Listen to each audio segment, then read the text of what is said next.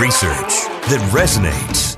Schweizer has not been wrong on any of his years and years of reporting on the Bidens. Investigations that matter. If your last name wasn't Biden, do you think you would have been asked to be on the board of Burisma? I don't know. I don't know. Probably not. But that's, you know, I, I don't think that there's a lot of things that would have happened in my life that, uh, that if my last name wasn't Biden. The only entities, the only people that would report on this, and Peter Schweizer, who deserves a Medal of Freedom, in my view. This is The Drill Down with Peter Schweizer. Hi, this is Peter Schweizer, and welcome to The Drill Down, where we relentlessly expose cronyism, corruption, and the abuse of power. And joining me, as always, is the co-host of the program, Eric Eggers. He's an author and vice president of the Government Accountability Institute. Eric, great to see you. Hey, it's great to be here, Peter. So we're going to talk about inflation today, and I'm wondering, uh, you're an average American, right? Is inflation taking a bite out of the Eggers budget? Oh, there's no doubt, right? I mean, we're just coming off of Easter weekend, and let's just say that Jesus is not the only thing that's arisen. Um, yeah, no, it's... it's the it was, cost of living has, it, yes. It was a lean Easter in the Eggers household. You know, I wanted to have uh, ham and champagne and orange juice, and instead we had Spam, and I drank box wine and just texted the next girlfriend named Mimosa. So it was a lot, much tougher time th- this holiday. I, and I'm blaming inflation, not any of my own personal feelings. Yeah, it's not that. Personal choices. It no. all came down to government policy. That's right. Well, we're going to talk about inflation today. Everybody's discussing it. Everybody's experiencing it. You go to the gas pump. You see the prices there. You want to buy bacon, beer, whatever at the grocery store. Those prices have gone up. And we're going to talk about how bad is it, uh, because actually there's a lot of evidence that the government is cooking the books. Wait, what are you talking about? I heard from the president. I heard from our country's top elected official. I heard from the leader of the free world yep.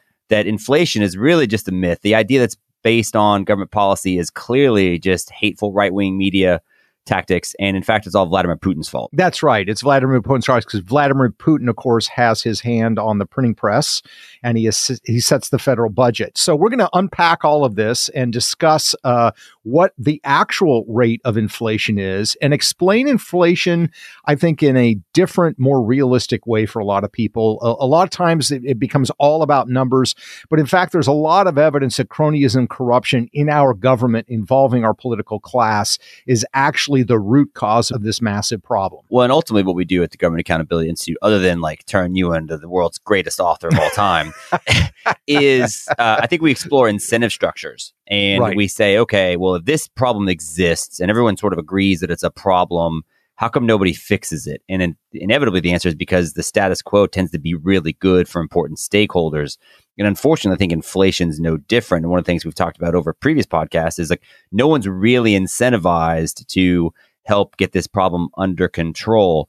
But and so we'll talk about, and we've done previous podcast episodes. So part of this will be reminding people of so the government policies and the people that have benefited from those along the way that make it so that, yeah, you can't have a decent, uh, you know, Easter brunch without serving like plastic eggs. So the basic problem, the thesis today is that Uh, government agencies and government officials are the root cause of inflation. Uh, rather than accepting responsibility, they're deflecting, they're mm-hmm. blaming other people, whether it's Vladimir Putin or corporate America.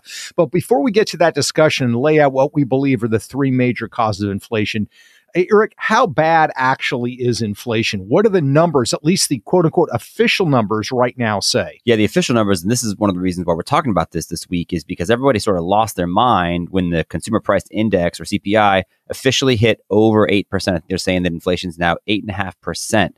So that means that the average American household will pay five thousand two hundred dollars wow. more this year to maintain the same standard of living, according to a Bloomberg analysis. Now, I haven't just gotten my I R S bill, five thousand two hundred dollars would be fine. But uh, no, but for me, no, no, I said you were an average American. Let's just stick with that okay, vibe. So okay, let's not talk about your enormous tax bill that you're that you're basing. So that five thousand two hundred dollars, that's why you're not having the ham this year. That's exactly Didn't why. Didn't have the ham. It was because of something else.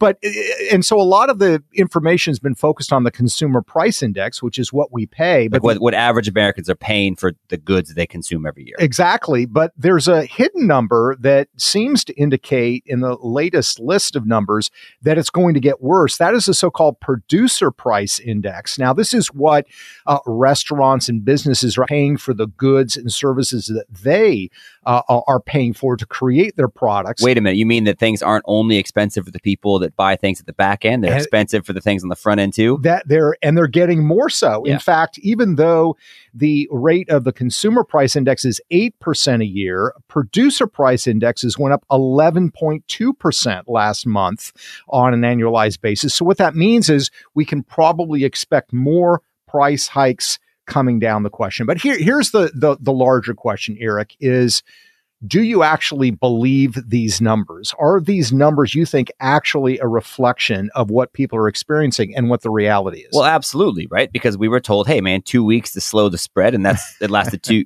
Oh, no. Never. Okay, so forget about that one. Uh, we were told that masking and social distancing... W- No, yeah. That was a tough one also. Yeah. So I would say the government's not elite at this moment in time at, uh, you know, kind of saying what they mean and meaning what they say. And the, the authenticity and the veracity behind their statements has been at a better place historically. So I guess if you, that's a long way of saying, no, I really don't believe it. Yeah. And you're right to not believe it, because the fact is the government has this habit when numbers are bad. They just changed the calculation of the number. I mean, isn't that genius? We wish we could all do that. You know, if if you have a tax bill you don't like, just go to the I R S and say, I'm going to recalculate and redefine what actual income is. Well, when I worked for the Department of Education and under Jeb Bush, you know, they started testing everybody. Yeah. And when the numbers weren't um, as good, you know, when the, the math and the reading numbers weren't as good as they wanted to be, we started saying, Florida leads the nation in rising student achievement.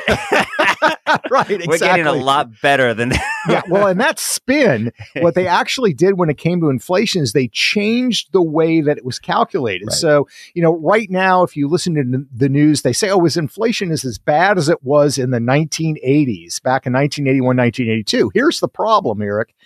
They calculated inflation very differently in the nineteen eighties. So they're saying today the inflation is as bad as it was in the nineteen eighties, but you're saying the way they calculated it at that time was not the same measurement. That's right. That's right. And what they did is, as inflation continued uh, to rise in the eighties, nineties, and two thousands, they have winnowed down. They have minimized how they calculate inflation. So, for example, the role that housing plays is a lot less today than it was in the nineteen eighties. Which is crazy because housing is not exactly flat. Oh, well, and, and it's also kind of a mm, necessity, right? I mean, you need to actually live someplace.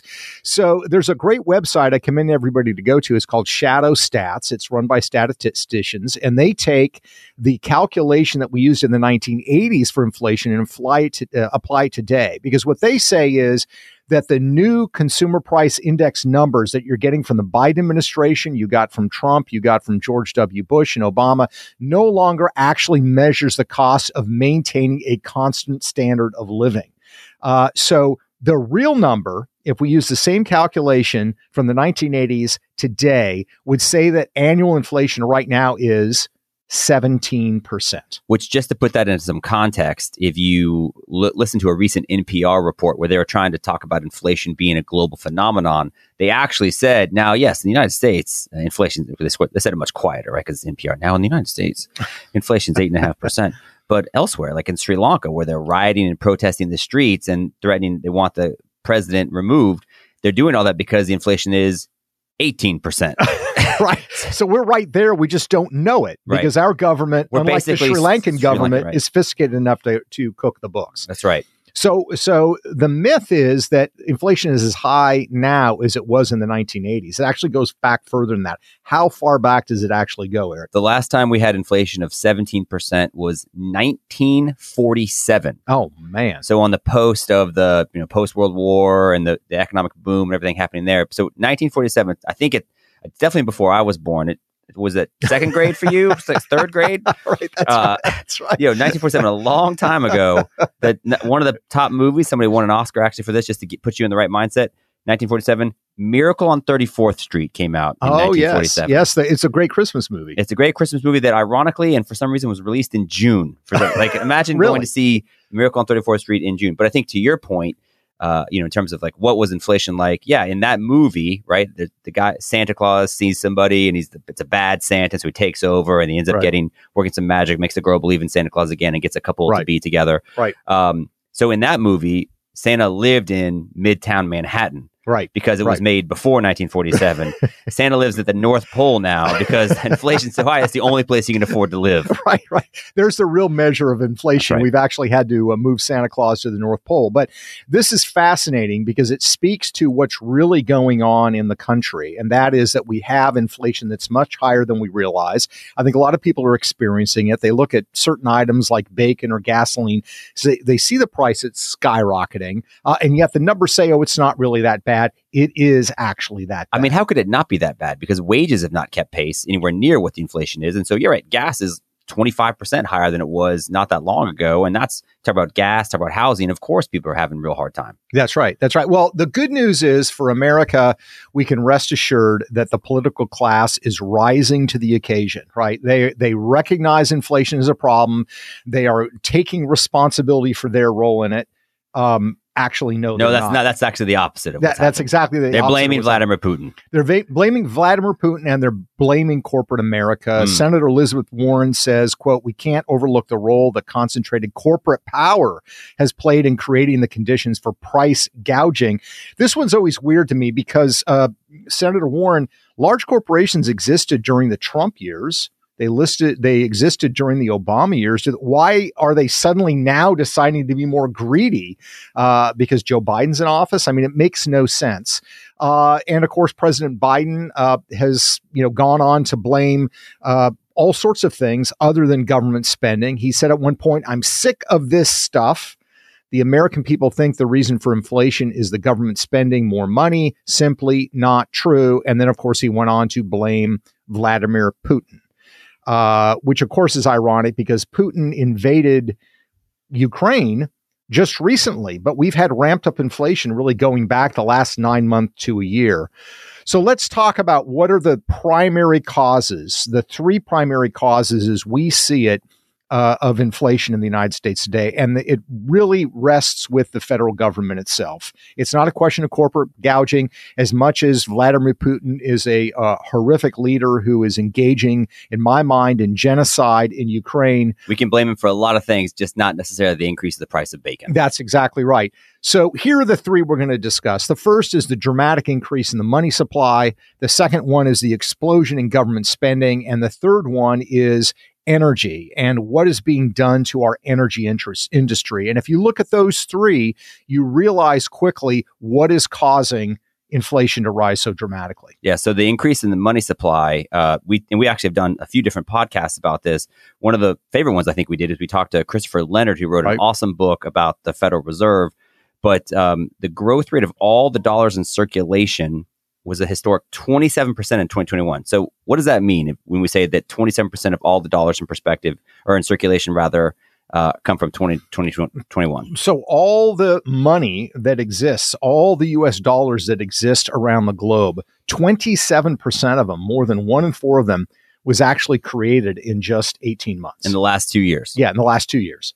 And that's shocking because what causes inflation? Well, there, there are multiple causes of inflation, but one is when you have more money chasing fewer goods, right? That just means the price is going to go up. And if you start printing money, you cheapen the value uh, of the money. The best example I ever heard of this is imagine if you've got a half a gallon of milk and you decide to add water to it. You love this milk example. I love this milk example because it's simple and easy and it makes sense.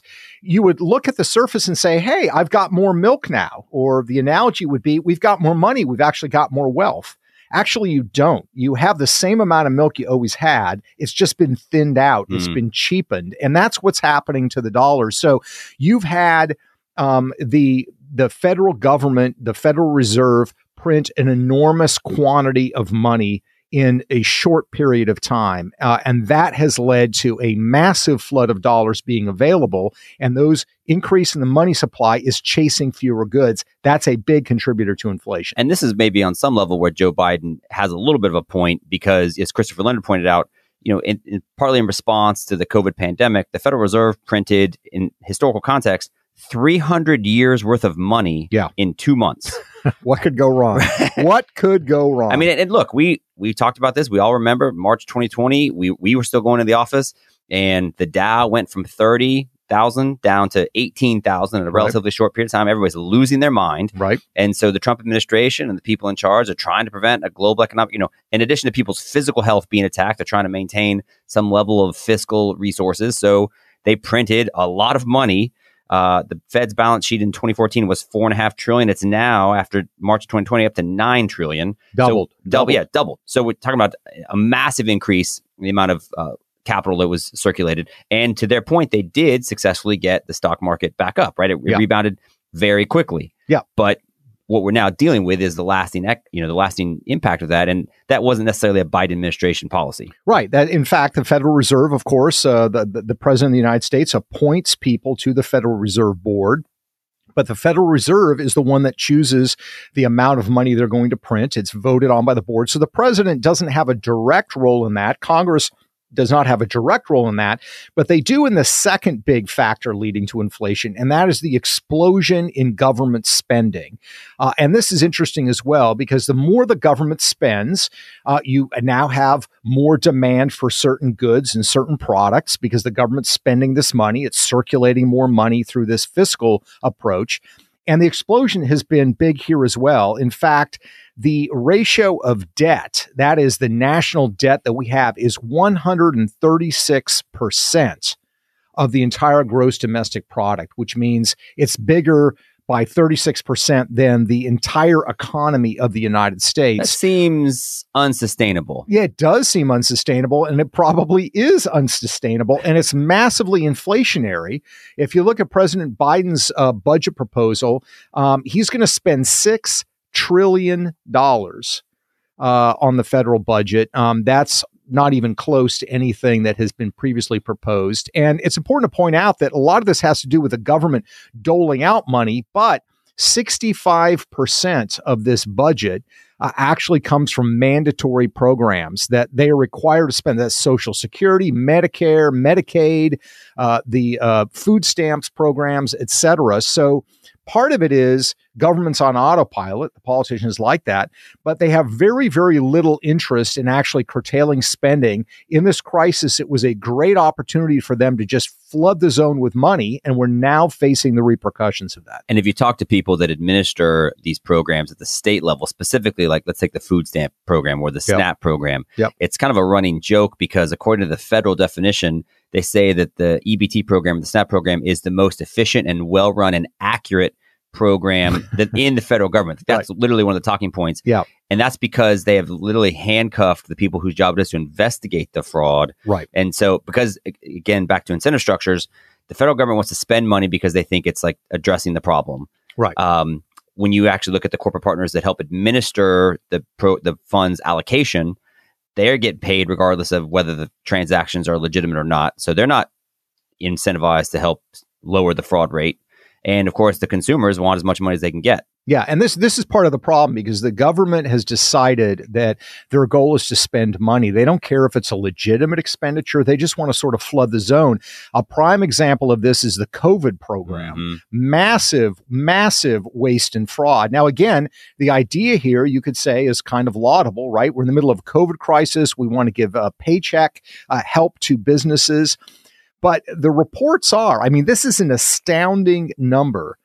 The reports are, this is uh, quoting N B C News, that the amount of waste and theft of COVID relief funds could rival five hundred seventy-nine billion dollars. With a B. With a B. That is what Joe Biden's ten-year infrastructure plan, Build Back Better. Build Back Better. That's the amount of money they believe may have been stolen from the taxpayers. uh, Matthew Schneider, a former U S attorney, said nothing like this has ever happened before. I think it's a pretty straightforward and, and safe statement to make. Well, it was a global pandemic, right? It's the first time in one hundred years, so they're trying to figure out. But this is why just printing a bunch of money and throwing a bunch of money at the problem isn't necessarily the best solution. And we're paying the price now. We're paying the price. Yeah. So A, we have inflation because of this. B, the programs weren't particularly well administered. You have some very amusing and ludicrous examples of just what people did with some of this fraud. I know one of your uh, favorite bands. That's a Florida band, Pretty Ricky. Uh, I've never even heard of them. Hip hop and R and B band. And well, do you know them actually? Have I, you heard of them? I think I've heard of one of their songs. You have? Okay, to, so they are a legit quote unquote oh, band. They're a legit band. I had, I had to look it up, but the, one of the guys in Pretty Ricky, uh, Baby Blue, I guess during the pandemic, he's like, hmm, well, he got a good accountant, he got a good lawyer. Said, Baby Blue, you can get in on some of this P P P business. Yep, yep. So he did. He received a loan of four hundred twenty-six thousand dollars, and another one of his businesses got seven hundred grand.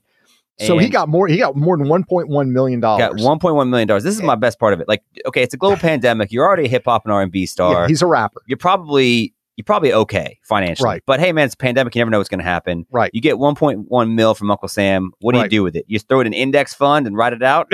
Do you ladder some C Ds? Do you, do you actually pay your employees? Do you, do you go into dividend? No, none of that. Instead, what Pretty Ricky did is he went to the Seminole Hard Rock Hotel and Casino Uh-oh. and purchased some luxury items like Ferraris. Now, he actually sort of got in trouble for this, and um, he ended up having, he submitted this big statement that said, "I'm gonna because he's gonna go to prison. He went to prison for twenty months. I'm gonna come out, you know, with a with a better understanding of myself, with a better self-awareness." They always say that. What he's not going to come out with is his Ferrari, because that was seized. that, that was seized. Well, that's good news. There are multiple examples of this. Um, there's another guy that received seventeen million dollars, Dinesh Saw, in P P P funds. Of course, this is because you're trying to hold your business together, right? This yep. is this is the claim.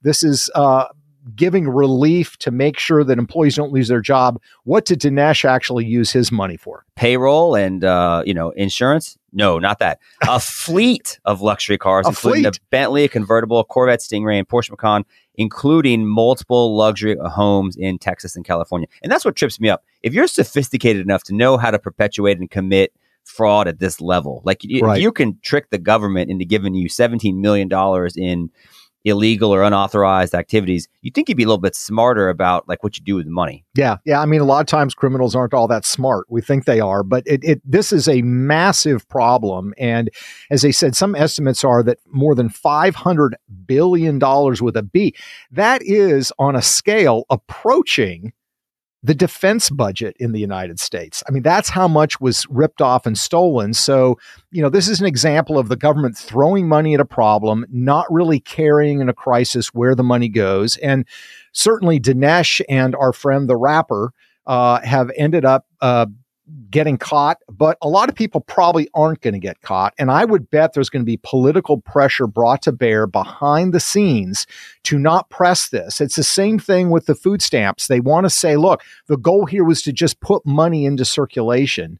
Uh, so let's not get too carried away with this. Well, that's another key element when it comes to the incentive structure, right? Because the government that administers the program isn't necessarily incentivized to then find it and report on previous fraudulent expenditures, because it just makes everybody look bad. Exactly right. Exactly right. Well, so those are the two big factors driving it. Monetary policy. We, we printed twenty-three percent of all the money in circulation in a two-year period, which is massive. That's inflationary. You've seen the federal budget and our national debt explode. That's been a huge contributing factor. The third one has been the demise of the domestic energy industry mm. in the United States. It's very interesting when you look at a lot of the inflation is driven by fuel. We're experiencing that with gas. But remember, because it not just what you have to pay at the pump, but like the producer price index, people have to pay to have the goods shipped places, they have to pay to get things exactly moved, right? So it's literally baked in. It's like when you go to a place like California, um, you know, why is everything more expensive out there? Because the housing costs are so high, but those are baked in. Everybody that you're doing business with lives in an elevated price house, right? Yeah, so, and and you know, when they ship those Napa Valley wines to your house, yes, uh, that cost is increased as well. Daddy so, loves his Elevet. There's no doubt about it. Is that? Are you trying to get some sort of corporate sponsorship? No, I already have a membership. You, you, no, okay, yeah. all right. It's a kind of wine. It's not a corporate sponsorship. Okay. So um, here are the raw numbers. If you look at domestic energy production in the United States in twenty nineteen, we produced uh, twelve point two nine million barrels of oil. Uh, that's a good number. Here's the problem: by twenty twenty-one, uh, that had dropped off by more than a million barrels of oil a day. So three hundred sixty-five million less of barrels of oil produced in the United States. Uh, that number remains low at eleven point eight five million. So again, we're off by... That's eight and a half percent drop. Yeah, it's an eight and a half percent drop. And you know, like every other sector, it's about supply and demand. And so when you have domestic production drop that much, you can import more oil, but you've got rising demand everywhere else. It's going to lead to these inflationary pressures. Now, you had, of course, the invasion of Ukraine. That has affected oil prices. But this trend has been going on really since the beginning of the Biden administration, because the Biden administration's restrictive policies have created problems for domestic energy producers. And the thing to keep in mind is when you are producing oil in the United States, it's not like you can, you and I could say, let's drill for oil in the backyard tomorrow, and we just do it. Mm-hmm. You have a, a big capital outlay. You have to get permits. It's a long-term process, and you have to make a calculation based on the medium to long-term whether it's even going to be worthwhile to do it. And the Biden administration is totally hamstrung those efforts. Now, let me ask you this, because I remember back the last time gas was four dollars plus a gallon was towards the end of the George W. Bush administration. And then they're trying to make these decisions about, OK, like, what do we do? And then they all these auto manufacturers went into, um, you know, creating lighter vehicles, more fuel efficient vehicles and all those types of things. But some people would suggest. And the point is, so the price came back down. Right. I right. mean, eventually the market corrected. Yes, we got some. Will. We got some additional. So you think the market will correct? Because some people would say that this is actually part of the design. People think that they want to, whether because it's a climate change policy, they want to make driving less agreeable. They want to make it more expensive. They want to force people into mass transit. They want fewer cars on the road because they want less smog. They want less uh, pollution. And so this is, and they want to force people into electric cars. Now, do you ascribe to I that? Think, I think I think there's I think there's part of that strategy to it. And I think the oil prices will remain high until you have people in Washington who actually encourage domestic production. But I mean, here's here's the reality. What people have to realize is that even the Biden administration's own numbers, their Department of Energy has said what percentage of America's energy will be renewables by twenty fifty. And this is the Biden administration, which is pushing this agenda. They believe by twenty fifty, twenty-five percent of mm-hmm. our energy will. So the point is, they all recognize and know it's always going to be a minority share. It's yeah. And, and, and you look at the, the problem with a lot of renewables. When you start producing electric cars, you have huge demand for certain minerals to produce these batteries, to make these batteries effective, to make them more efficient. It's going to require more technology and more minerals. And those minerals are hard to find. And there's increasing competition. So as you get more demand for electric batteries, you're going to get these rare earth minerals and others that you need for the, the batteries. Those prices are going to skyrocket. So there's no easy solution. It's always a trade-off.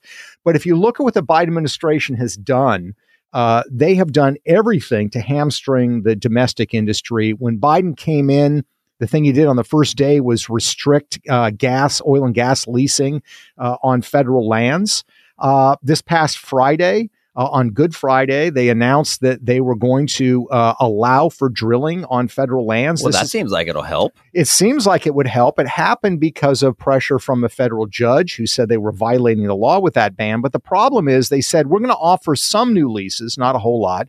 But they also said, we're going to increase the federal royalty from twelve percent to eighteen percent, which means now you're taking a bigger bite out of domestic producers.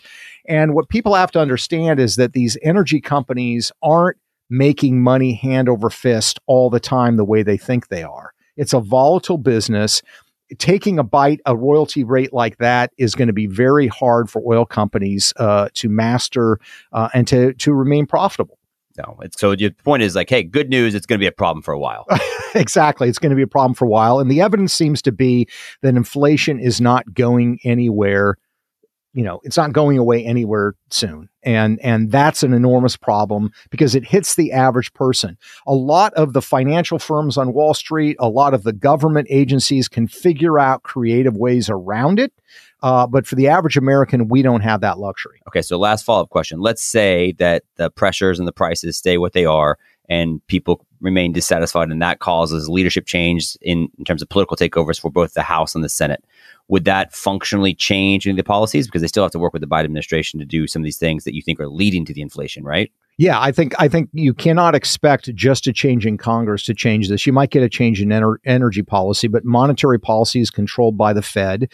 Uh, and Joe Biden is the one who gets to appoint those Fed Uh, governors. Now, that is subject to congressional approval, uh, but it's likely you're going to get people in the Fed that are going to continue to sort of push this policy They're increasing interest rates right now, uh, but over the long term, the spigot is going to be open on the money supply. And when it comes to government spending, I mean, do we seriously want to think there's going to be any effort by Republicans or Democrats in Congress to actually tackle the massive amount of government spending taking place? But will that keep Republicans from campaigning on curtailing federal spending? No. Absolutely not. Not at all. Well, you've spent uh, some more time with us on The Drill Down. We always appreciate you doing so. You can find our podcasts and articles related to our podcast and other research at the drill down dot com. Uh, you can pick up Eric's book, Fraud, on voter fraud at Amazon, and you can pick up a copy of my book, Red Handed, there as well. Thanks so much for joining us.